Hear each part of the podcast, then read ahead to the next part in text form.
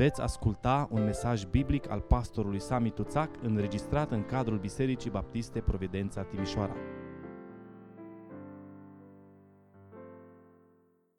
De ce nu pot înțelege moraliștii frumusețea Harului? Da? Asta este tema de astăzi. Vă invit să ne ridicăm și să citim împreună din Romani, capitolul um, 3, de la versetul 1 și până la versetul 8.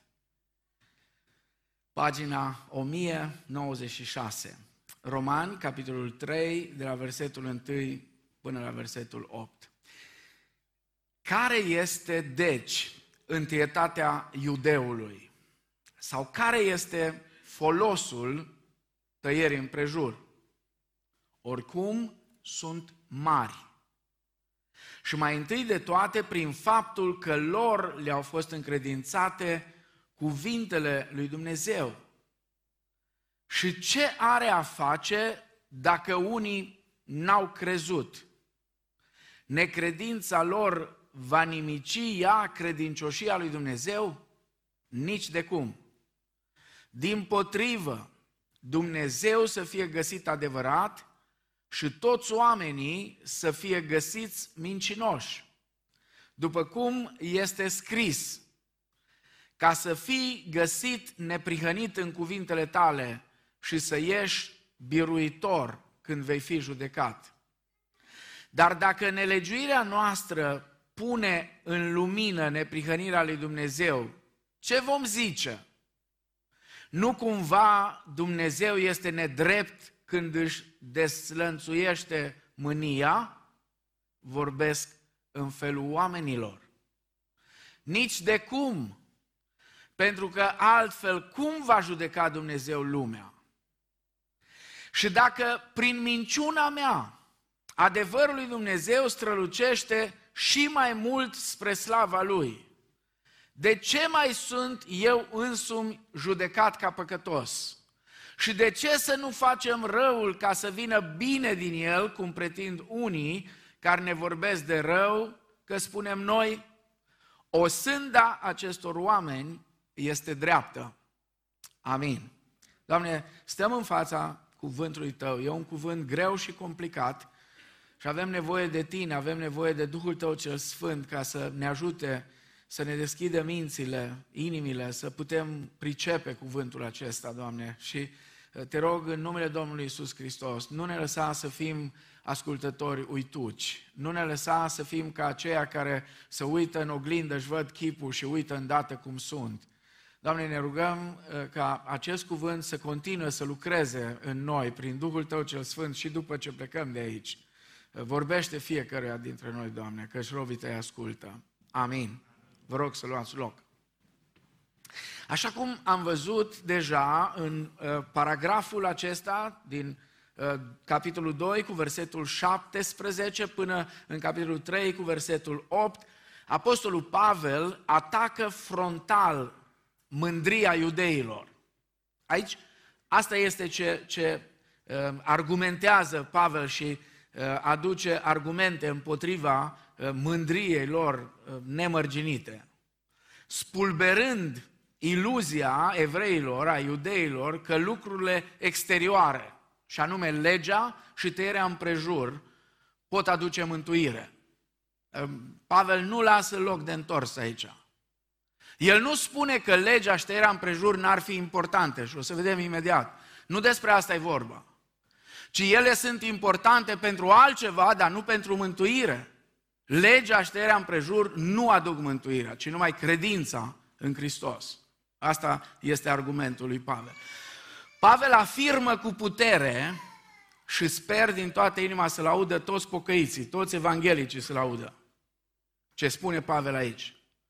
Că pe Dumnezeu nu îl interesează ce afișează omul în exterior. Pur și simplu, Dumnezeu nu este interesat de poza care noi vrem să o afișăm. El spune, Pavel, aici, în, în capitolul 2, uh, la final, spune iudeu, nu este acela care se arată pe din afară că este iudeu. Și tăiere împrejur nu este aceea care este pe din afară în carne, ci iudeu este acela care este iudeu înăuntru și tăiere împrejur este aceea a inimii, în duh, nu în slovă sau în literă. Un astfel de iudeu își, scaudă, își, își scoate lauda nu de la oameni, ci de la Dumnezeu. Da, pentru oameni este important ceea ce este în afară, vizibil, material și superficial. Și de asta am ajuns în formalism. Pentru că accentul pe ceea ce se vede numai, pe ceea ce este în exterior, pe poza care încercăm să o prezentăm, acum haideți să fim sinceri. Trăim în epoca asta a rețelelor sociale și postăm fiecare dintre noi pe Facebook, pe TikTok, pe Instagram, pe, eu știu, pe ce mai aveți. Cine pune poze cu el când e adormit, când e urât, când e, se strâmbă, când... Toată lumea caută să-și pună cele mai frumoase poze. Te uiți, vai de mine, ce familie frumoasă, ce extraordinar, ce fantastic, ce... Toată lumea face asta. Și uneori avem impresia că asta e realitatea. Asta e realitatea. Nu e așa. Nu e așa.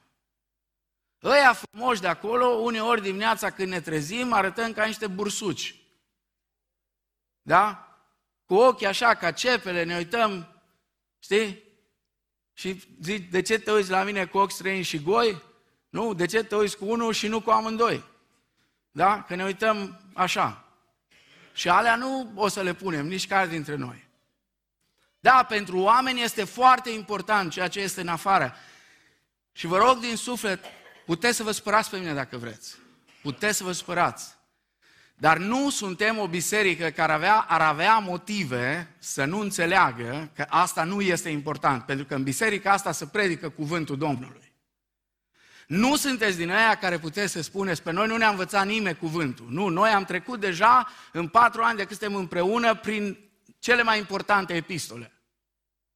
Am trecut prin Efeseni, am trecut prin Galateni, am trecut prin uh, uh, Tit, uh, 1 Timotei, 2 Timotei, am trecut prin Tesaloniceni, am trecut prin Galateni.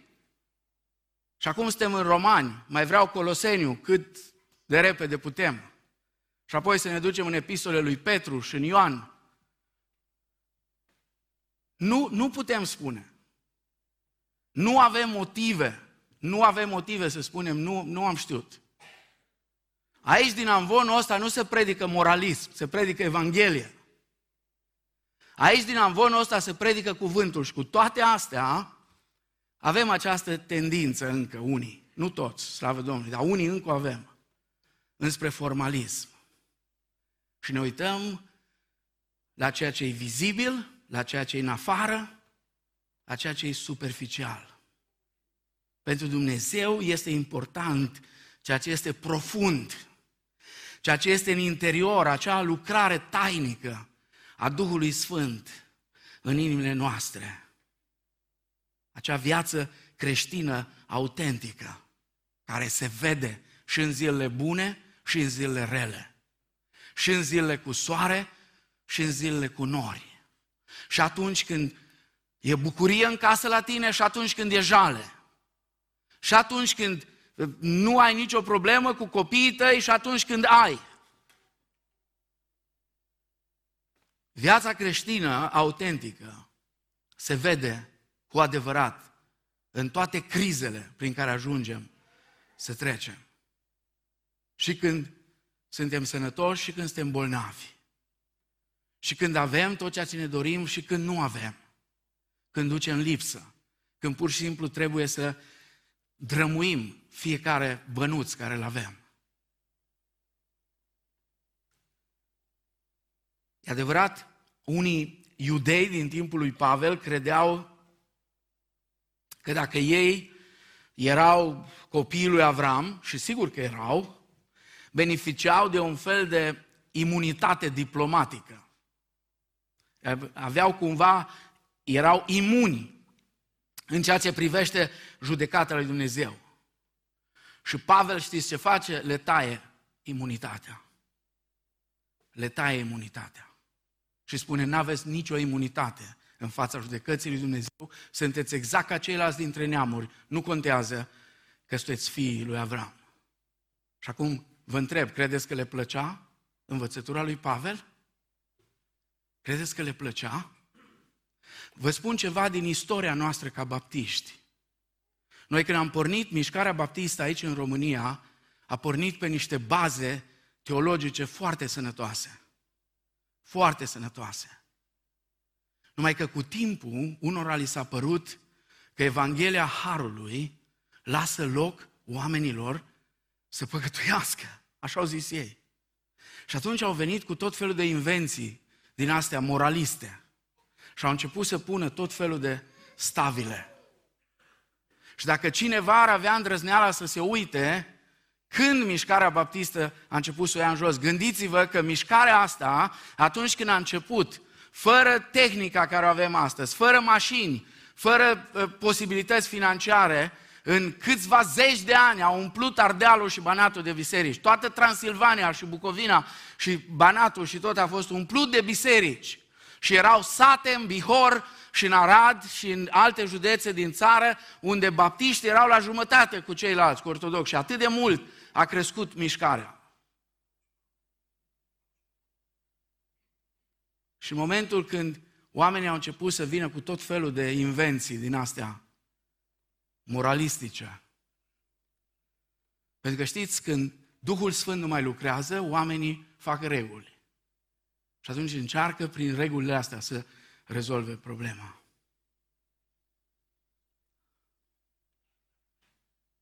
Nu le plăceau la ăștia învățătura lui Pavel. La fel cum multor creștini evanghelici din România, nici astăzi nu le place Evanghelia Harului, pentru că în contextul nostru ortodox în care noi am trăit și ne desfășurăm viața, pentru că nu avem ce face, ăsta e contextul, pentru cei mai mulți dintre evanghelici, nu vorbesc de ceilalți, conceptul harului este de-a dreptul scandalos. Este greu de acceptat, pentru că harul în sine este un scandal imens. Harul înseamnă să primești ceea ce n-ai meritat să primești niciodată. Harul nu înseamnă să nu primești judecata lui Dumnezeu, ai milă. Harul este să primești. Este un dar nemeritat pe care Dumnezeu îl dă celor care cred. Sub nicio formă, iudeii nu puteau concepe că și neamurile și ei, deopotrivă, sunt sub mânia lui Dumnezeu din cauza păcatului lor. Și mai ales că atunci când era vorba de păcat și de mântuire, Pavel spune, suntem egali.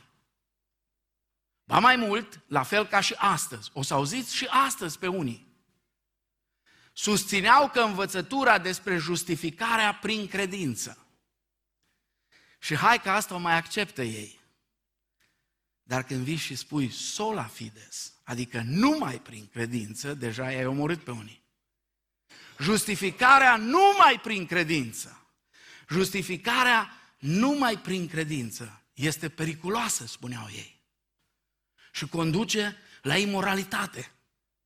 Și atunci, sigur, trebuie să venim noi și să aranjăm Evanghelia și să o umplem cu formalism, cu misticism, cu ascetism, cu moralism, cu de toate. Cu spiritualism. Pentru că ni se pare că ceva nu e în regulă cu justificarea numai prin credință. Că e pericol. Sigur că e pericol pentru cei care le place să manipuleze pe alții. Pentru că atunci când ajungi la moralism și la lucruri de astea, ai o bază foarte bună de manipulare și să sperii lumea. Pe un om liber, care știe că e liber în Hristos, că Hristos l-a justificat prin credință, n-ai cu ce să-l sperii. Ăla nu se sperie. Dar unul care toată ziua e frică, că nu știe, nu știe, voi n-ați prins încă genul ăsta de predică. Eu am auzit-o cu, ochii, cu urechile mele când eram copil și cu ochii mei l-am văzut pe ăla. Că... Dumnezeu are în mână o carte și are un creion și o radieră. O gumă, zicea la țară atunci, ștergi cu guma. Și eram copil, aveam 13, 14 ani. Și Dumnezeu stă și se uită și te scrie în carte cu creionul, nu cu silou. Și te șterge. Și iar te scrie și iar. Și vă spun sincer, am crescut în familie de baptiști, patru generații de baptiști până la mine. Când am auzit lucrurile astea, am zis, astfel de mântuire mie nu-mi trebuie. Nu pricepeam foarte multe lucruri la vremea aia. Citeam cuvântul, am fost un copil care am iubit cuvântul Domnului, de copil am citit foarte mult, mai ales că nu primeam Biblia să stau cu ea în brațe, doar dacă o citeam, că aveam una singură în casă. Era Biblia lui taică meu. În rest aveam doar Noul Testament, unul sau două prin casă. Am zis, eu ca și copil, am zis așa ceva, mântuire de genul ăsta, nu-mi trebuie. Nu vreau așa ceva.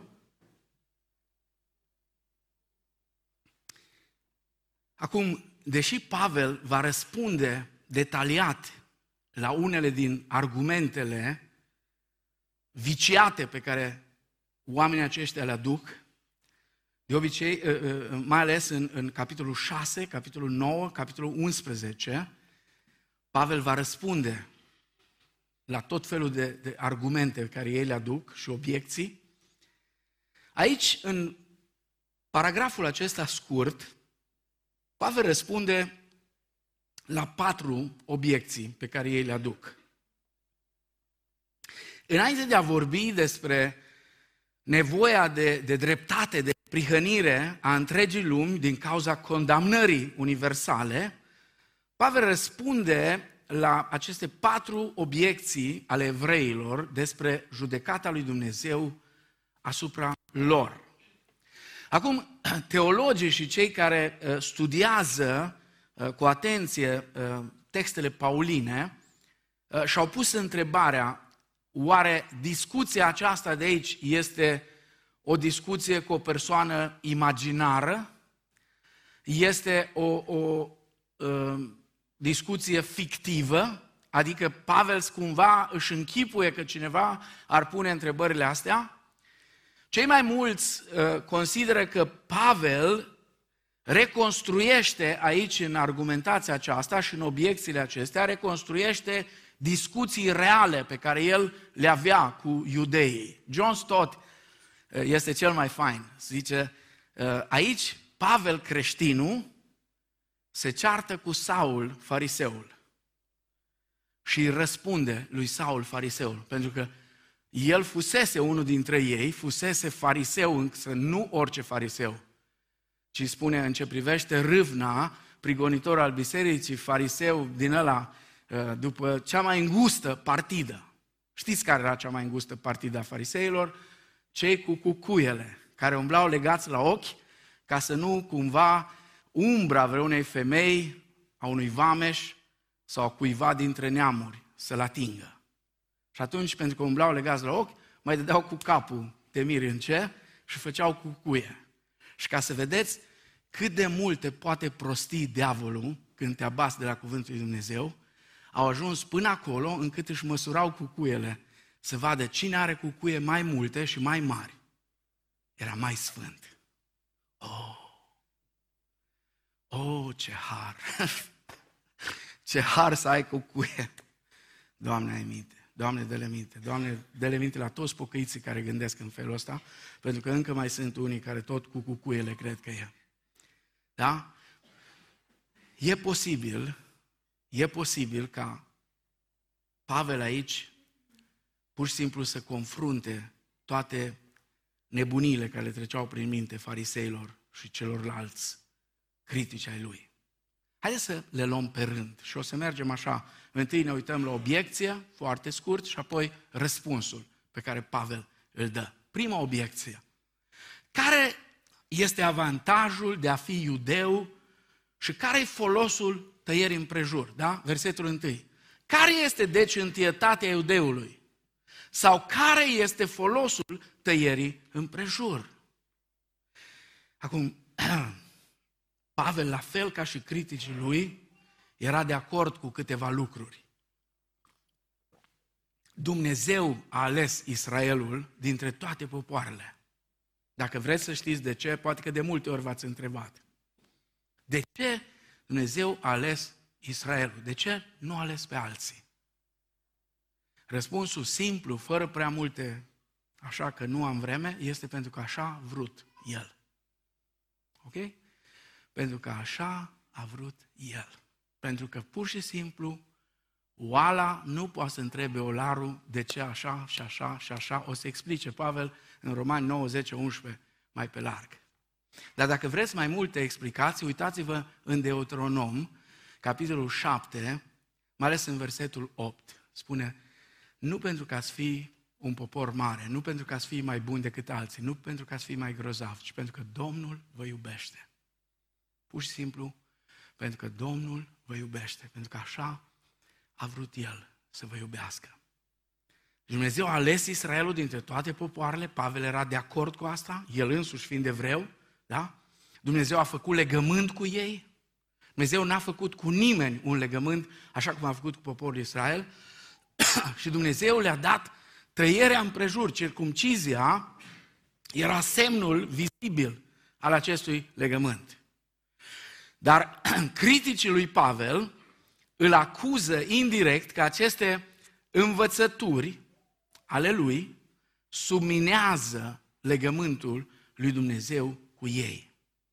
Dacă Pavel redefinește în mod radical ce înseamnă să fii iudeu și ce înseamnă circumcizia, atunci spun ei care este prioritatea iudeului și care este avantajul tăierii împrejur. Acum vine răspunsul lui Pavel.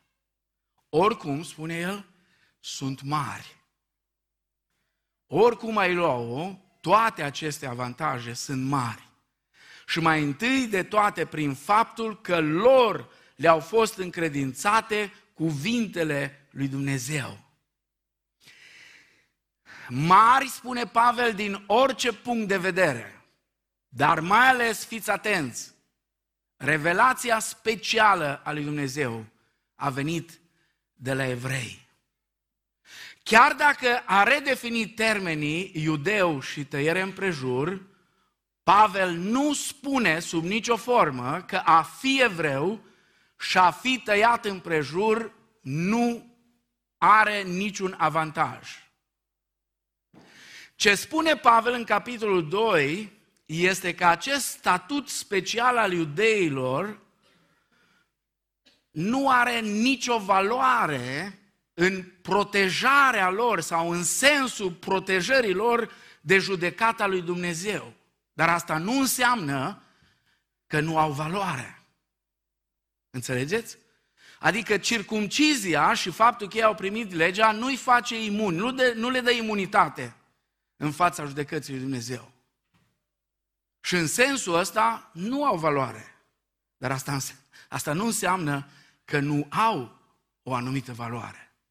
Se spune, oricum sunt mari. Dar această valoare are de-a face cu responsabilitatea lor, nu cu securitatea lor. Înțelegeți? Ei, în loc să se concentreze pe ce ar fi trebuit să facă datorită faptului că au primit aceste privilegii extraordinare, ei s-au concentrat pe ce le-a convenit lor, crezând că sunt imuni în fața judecății lui Dumnezeu. Mai întâi de toate, spune el, mai întâi de toate. Se pare că inițial Pavel a avut de gând să enumere mai multe privilegii pe care le-au avut iudeii și va face lucrul acesta când o să ajungem în capitolul 9, versetele 4 și 5, o să vedem privilegiile pe care evreii uh, le-au avut datorită alegerii pe care Dumnezeu a făcut-o. Până la urmă, alegerea lor este tot o alegere prin har, pentru că ei nu meritau. E o alegere suverană, absolut suverană, pe care Dumnezeu o face. Da, ei au avut parte de multe privilegii, foarte multe privilegii. Dar vă întreb, noi, mai ales cei care suntem din contextul creștin evanghelic Și când spui con, uh, uh, uh, spectrul acesta creștin-evanghelic, ai de-a face cu oameni în care singura autoritate recunoscută în materie de ceea ce înseamnă religia și practica vieții creștine este Scriptura. Asta presupune că avem anumite privilegii. Privilegiul de a o citi, de a o, de a o cunoaște, de a o auzi predicată. Una este să iei pasajul ăsta, să-l explici și alta este să-l cânți. Așa cu lă, lă, lă, lă și cu ha, Doamne miluiește și nu, nu uh, o spun uh, sub formă de uh, nici cum, nici ironic, nici cum, doar vă, vă atrag atenția că e foarte complicat să înțelegi ceva din toată chestiunea aia. Și noi avem privilegiul acesta.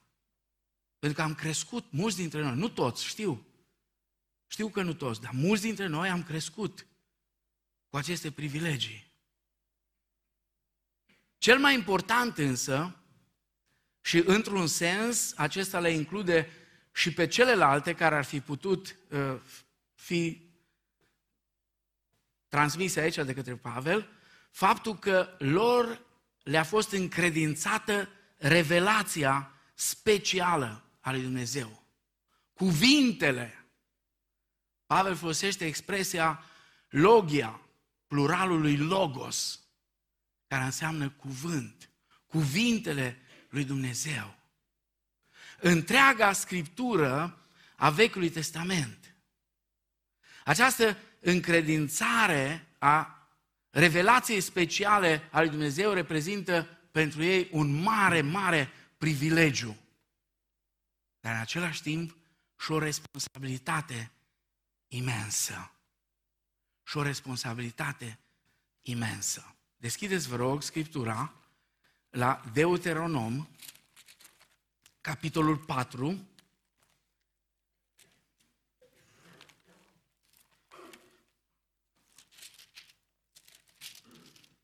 Deuteronom, capitolul 4, versetele 9 și 10. Numai ia seama asupra ta și veghează, înainte de asta e, e versetul 8.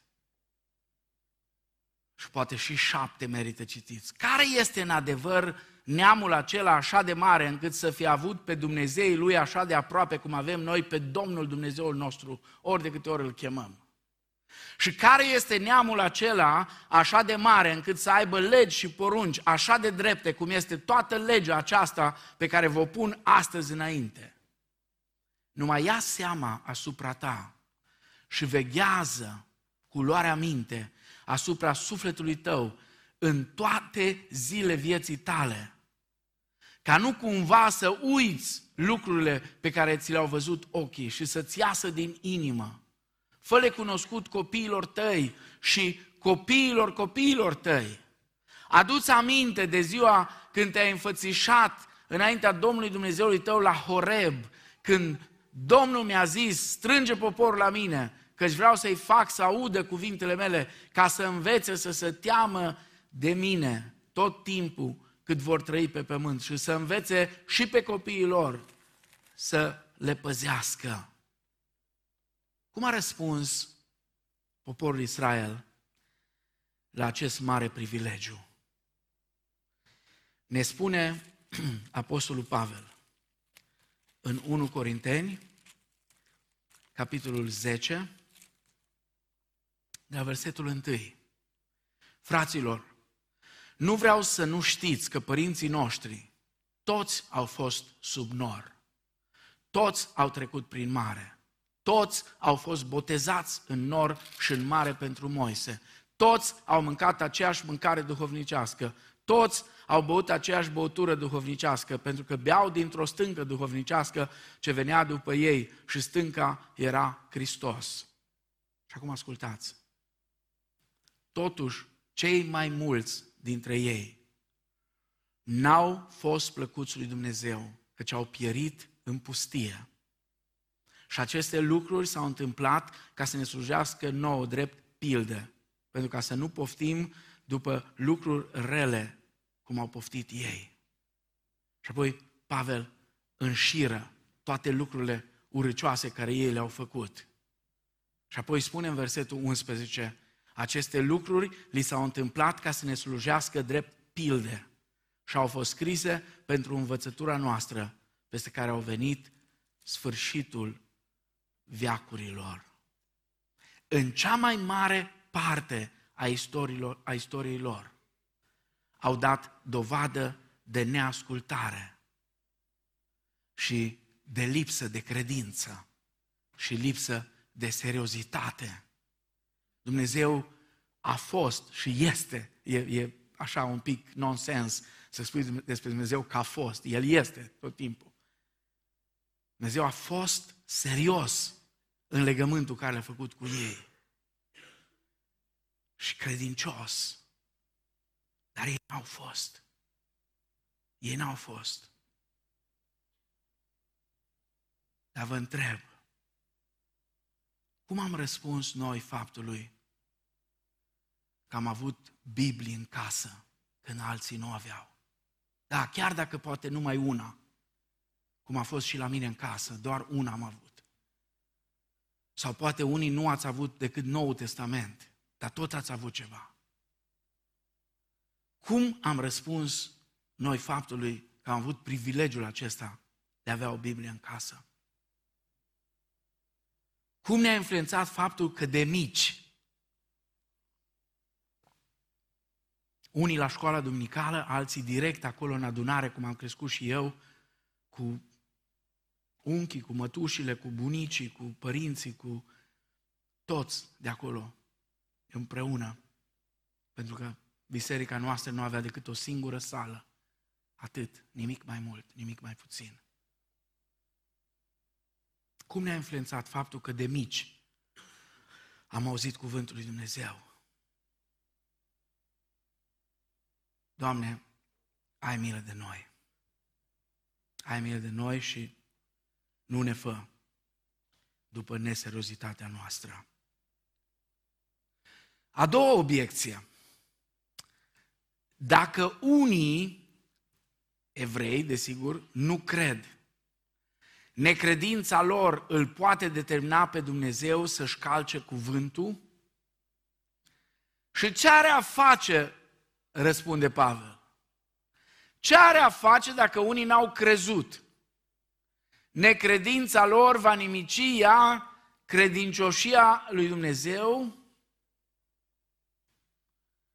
Învățătura lui Pavel sugerează că contestatarii lui puneau problema în felul acesta. John Stott traduce, făcând un joc de cuvinte bazat pe, pe cuvântul grecesc pistis, care înseamnă și credință și credincioșie. John Stott traduce așa. Dacă unii dintre cei cărora le-au fost încredințate făgăduințele lui Dumnezeu n-au răspuns cu credință, va nimici lipsa lor de încredere, credincioșia lui Dumnezeu?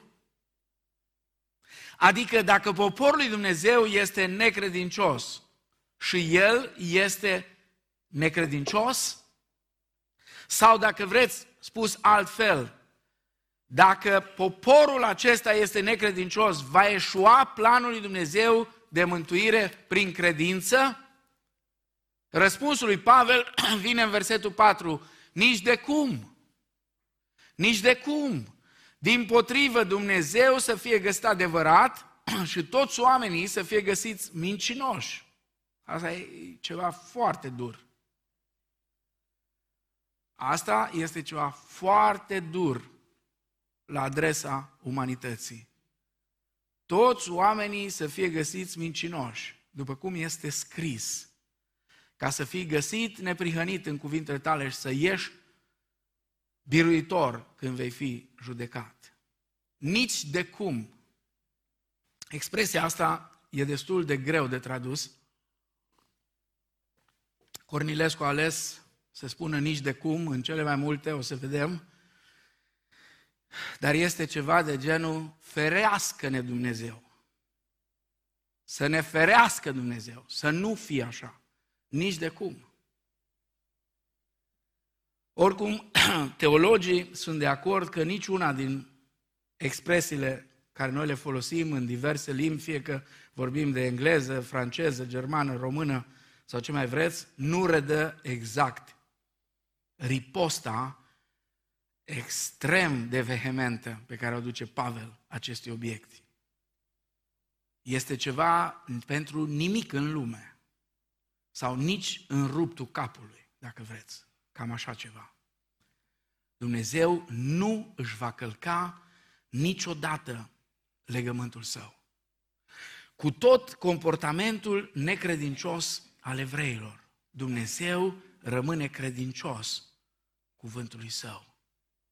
Și conceptul acesta al credincioșiei lui Dumnezeu, în ciuda necredinței Israelului, îl va dezvolta mult, mult mai amplu Apostolul Pavel în capitolele 9, 10 și 11 din Romani. Dar de asemenea, îl găsim și în alte locuri în Scriptură, Deuteronom, capitolul 7 cu versetul 9, 1 Corinteni 1 cu 9, Evrei 10 cu 23, 1 Petru 4 cu 19. Toate aceste texte vorbesc despre credincioșia lui Dumnezeu. Din potrivă, spune, Dumnezeu să fie găsit adevărat. Calvin spunea, aceasta este axioma primară a întregii filozofii creștine. Dumnezeu să fie găsit adevărat. Și oamenii să fie găsiți mincinoși. Acum, ce face Pavel aici? Ne face pe toți mincinoși în față? Pavel, uh, unde e prietenul meu? În sfârșit am găsit floarea pe care Mica mi-a dat-o la surduc ultima dată. Nu cred că astăzi aici să-i arăt floarea. Am căutat-o în Biblie de mea și pe ochi. O să țin minte că e la Psalmul 111. Floarea lui. Ați văzut cu martori că n-am aruncat-o. E aici. Vine și mă controlează. Din când în când. Mai ai floarea mea? Sigur că am. Arată-mi. am căutat-o, n-am găsit-o. Psalmul, acum am găsit-o. Psalmul 116. Psalmul 116 cu versetul 11. În neliniștea mea ziceam, orice om este înșelător. Alte traducere, orice om este mincinos. Orice om este mincinos. Pavel citează efectiv din Psalmul 116. Ca să-și susțină și mai mult ideea, Pavel citează și din Psalmul 51 cu 4. Ca să se dovedească că ai dreptate când vorbești și ca să biruiești când judeci, spune traducerea Nivu, Nivu, New International Version.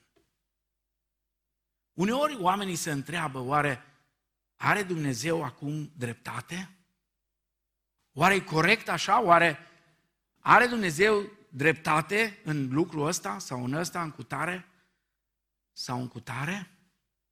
Ce răspuns dăm? Vedeți, relativismul, umanismul, toleranța exagerată ne fac uneori să dăm răspunsuri pline de ambiguitate. Și în loc atunci când suntem întrebați direct, începem să răspundem ca și Joel Austin. Well, uh, și uh, știți, well e un fel cum pe vremuri fratele Nick Gheorghiță de la Oradea când traducea pe cineva, i-am spus lui, lui, lui, lui Radu, uh, că Radu a zis că tot mai mult seamănă cu taicăsul.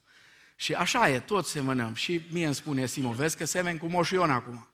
Și văd și eu că semăn, da, dar nu-mi place să-mi spună, ce să zic. Semen cu Moș Ion înseamnă multe.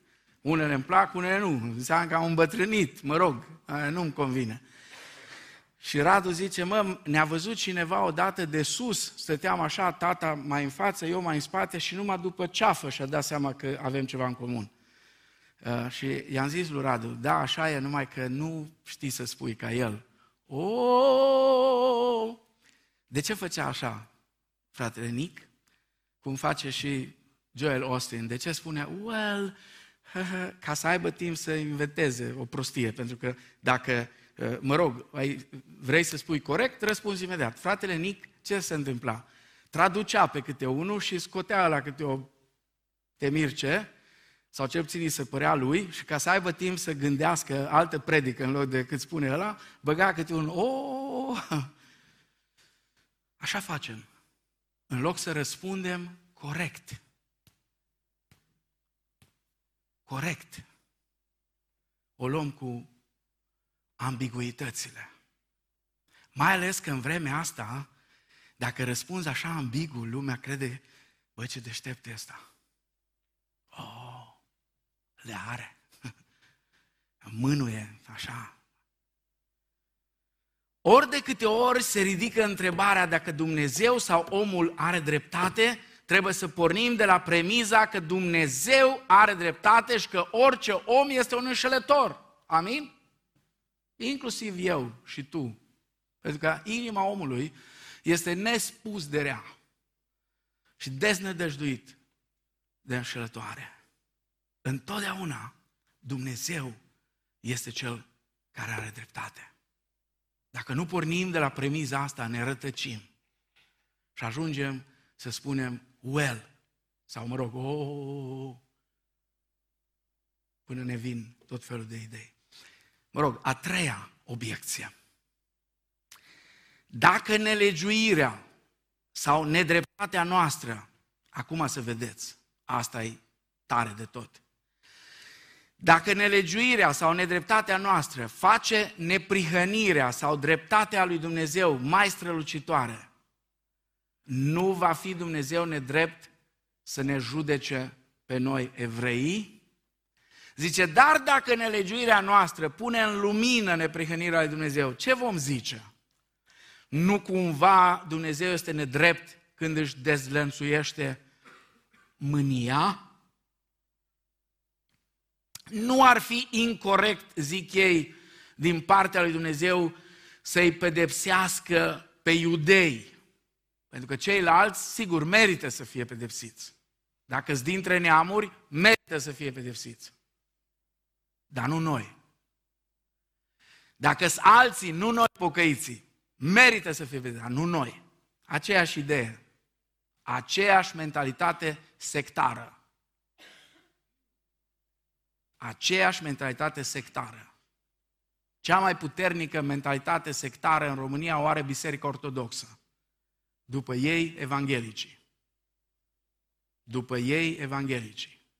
Mai tari decât catolicii, reformații și protestanții clasici, evanghelicii, imediat, primii după ortodox. Cea mai puternică organizație sectară religioasă din România e Biserica Ortodoxă. După aia, mentalitatea asta o găsești și la unii evanghelici. Slavă Domnului că nu la toți, dar la destui. Oare n-ar fi incorrect ca Dumnezeu să ne pedepsească pentru ceva care este în avantajul lui? Pavel este atât de jenat de aceste argumente, încât imediat scrie în paranteză și spune vorbesc în felul oamenilor. Oamenii vorbesc așa. Vorbesc în felul oamenilor și dă imediat răspuns.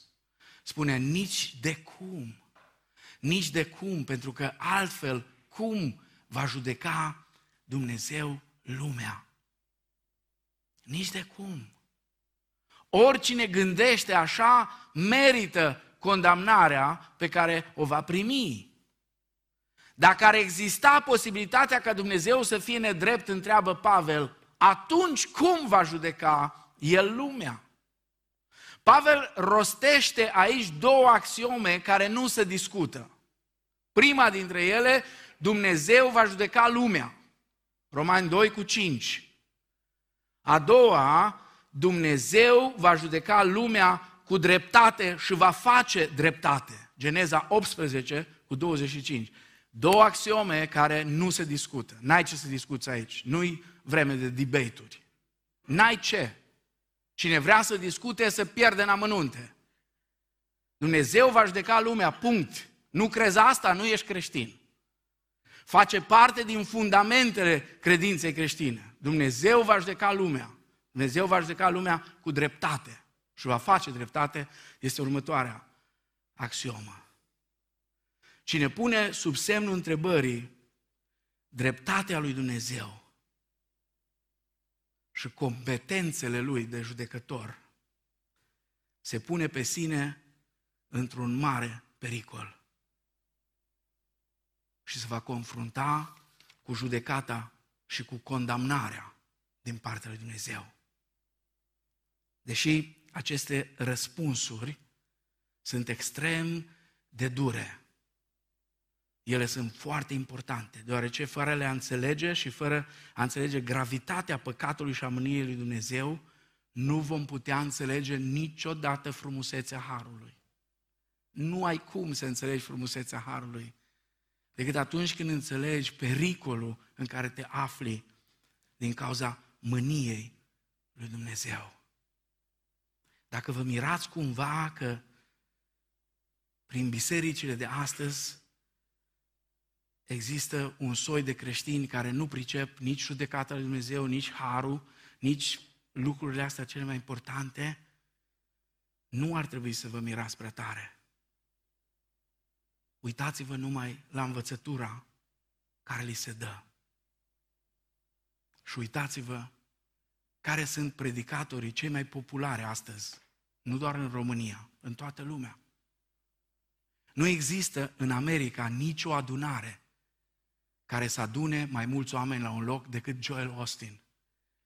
În 30 de minute, 40 de minute, cât predică, e în stare să spună atâtea prostii cât unul nu e în stare să o spună în toată viața.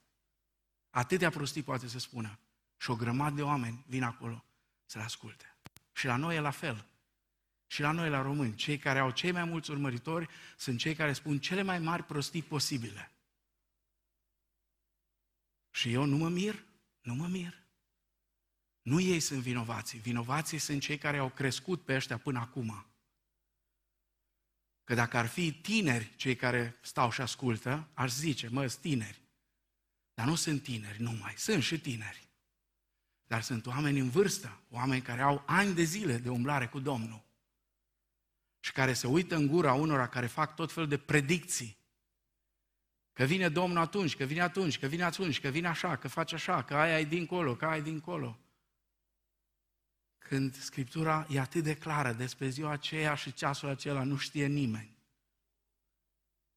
Sau nu înțelegem ce înseamnă nimeni?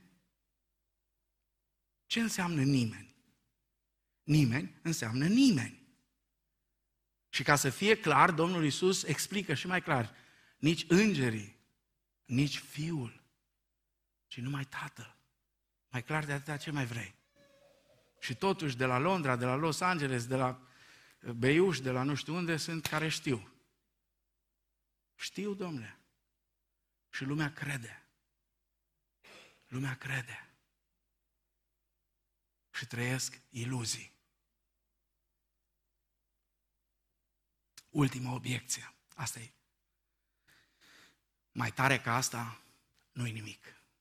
Asta e cireașa de pe tort a obiecțiilor fariseilor și a celorlalți care se confruntau cu Apostolul Pavel. Auziți ce le poate capul. Dacă păcatul meu îi aduce slavă lui Dumnezeu, de ce nu ar fi logic să spunem, să facem răul ca să săvârșim binele? Sau cum reia Pavel obiecția asta, să păcătuim mereu ca să se înmulțească harul.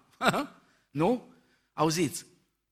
Și dacă prin minciuna mea adevărul lui Dumnezeu strălucește și mai mult spre slava Lui, de ce mai sunt eu însumi judecat ca păcătos? Și de ce să nu facem răul ca să vină binele din el, cum pretind unii care ne vorbesc de rău, că spunem noi? Observați, cât de perversă, câtă perversitate este în această obiecție. Dacă prin minciuna mea, păi săracul fratele Dodă Era unul din, din liderii fraților țigani de la Rad. I-a dat un pumn la, un, la unul. Doar un pumn. Era boxer de performanță. Și bineînțeles că ăla l-a necăjit și și-a bătut joc de el. Și fratele Dode i-a dat un pumn și l-a picat și a dat cu capul de o bordură și cu timpul, care a fost foarte scurt, timpul ăla, a murit.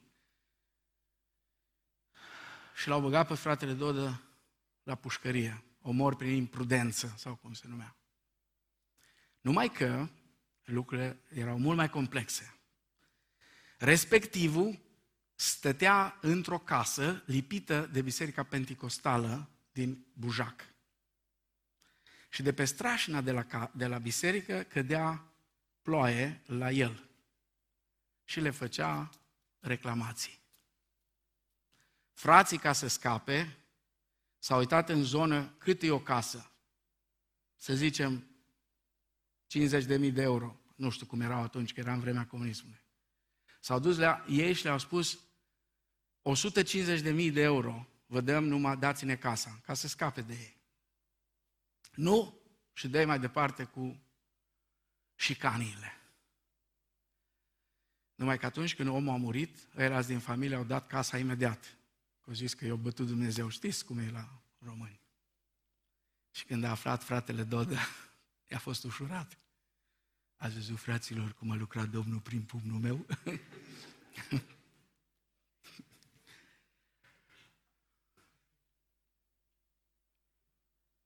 Dacă prin minciuna mea adevărul lui Dumnezeu strălucește, oare n-ai fac eu un serviciu lui Dumnezeu? Oare n-ar trebui Dumnezeu să-mi fie recunoscător? De ce mă mai judecă Dumnezeu? Dacă pare să că păcatul este în avantajul lui Dumnezeu, cum poate El să judece pe păcătoși pentru păcatul lor? Mai mult, aceștia îl acuză pe Pavel că învățătura lui promovează în mod greșit slava lui Dumnezeu. Ei spuneau, păi din învățătura ta, noi asta înțelegem. Noi asta înțelegem din Evanghelia Harului, să facem răul ca să iasă bine din el.